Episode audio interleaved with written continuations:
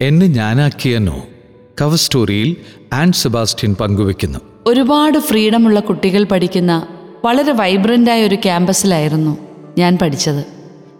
തുടക്കം മുതൽ സംഘടനാ പ്രവർത്തനങ്ങളിൽ ആക്റ്റീവായിരുന്നു രണ്ടാം വർഷമായപ്പോൾ സീനിയർ പാസ് ഔട്ടായതും മറ്റ് കാര്യങ്ങൾ കൊണ്ടും കൂടുതൽ ഉത്തരവാദിത്വങ്ങൾ ഏറ്റെടുക്കേണ്ടി വന്നു.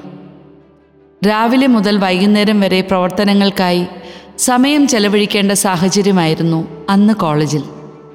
ഇതിനിടയിൽ പലപ്പോഴും എനിക്ക് തോന്നിയിട്ടുണ്ട് ഇത്ര മനോഹരമായ ക്യാമ്പസിൽ വന്നിട്ട് കൂട്ടുകാരോടൊപ്പം കൂടുതൽ സമയം ചെലവഴിച്ചില്ലെങ്കിൽ പിന്നീട് കുറ്റബോധമാകില്ലേ എന്ന്.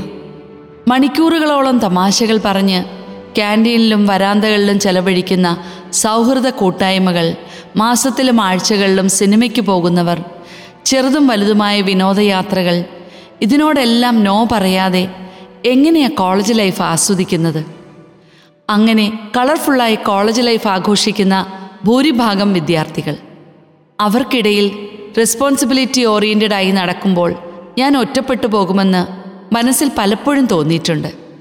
പതുക്കെ പതുക്കെ ഉത്തരവാദിത്വങ്ങളിൽ നിന്ന് ഒഴിഞ്ഞു മാറി കുറച്ചുകൂടി കളർഫുള്ളായ ക്യാമ്പസിന്റെ ഭാഗമാകുന്നതല്ലേ ശരിയെന്ന് തുടക്കത്തിൽ കൺഫ്യൂഷൻ അനുഭവപ്പെട്ടു.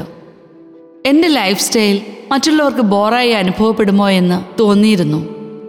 ക്യാമ്പസ് ലൈഫ് ആസ്വദിക്കാൻ ഈ റെസ്പോൺസിബിലിറ്റീസ് തടസ്സമാകുമെന്ന് മനസ്സിലായപ്പോൾ കൂടെയുള്ള പലരും പതുക്കെ പിന്മാറി. എന്നാൽ ചെയ്യുന്നത് കൂടുതൽ ആത്മാർത്ഥതയോടെ ആവേശത്തോടെ തുടരാനാണ് മനസ്സ് പറഞ്ഞത്. ചെറുതും വലുതുമായ ഒരുപാട് കാര്യങ്ങളോട് നോ പറയേണ്ടി വന്നു. അങ്ങനെയാണ് എനിക്ക് ആ ക്യാമ്പസിൽ പൊളിറ്റിക്കൽ ആക്ടിവിറ്റികളും യൂണിയൻ പ്രവർത്തനങ്ങളും അക്കാദമിക് കാര്യങ്ങളും ജീസസ് യൂത്ത് പ്രവർത്തനങ്ങളും നിർവഹിക്കാൻ പറ്റിയത്. ക്യാമ്പസ് ലൈഫ് അവസാനിച്ച് തിരിഞ്ഞു നോക്കുമ്പോൾ ഒരു കുറ്റബോധം പോലും തോന്നുന്നില്ല. അന്ന് പലതിനോട് നോ പറയാൻ സാധിച്ചത് ഇപ്പോഴെനിക്ക് അനുഗ്രഹമായി തോന്നുന്നു. ആ നോ പറച്ചിലുകൾ ഇല്ലായിരുന്നുവെങ്കിൽ ഞാൻ എന്നോട് തന്നെ അനീതി പ്രവർത്തിച്ചതുപോലെ ആയേനെ. ഒരു കാര്യം എനിക്ക് ഉറപ്പായി. ചില നോകൾ നമ്മുടെ ജീവിതത്തെ തന്നെ വഴിമാറ്റിവിട്ട് നമ്മെ രൂപപ്പെടുത്തും. എന്റെ അവസ്ഥകൾ മനസ്സിലാക്കി സ്നേഹിക്കുന്ന സുഹൃത്തുക്കൾ ഒരുപാട് പേർ എങ്ങനെയോ അന്നും ഇന്നും കൂടെയുണ്ട്. അവർ അഭിമാനത്തോടെ എന്നെ ചേർത്ത് പിടിക്കുന്നു.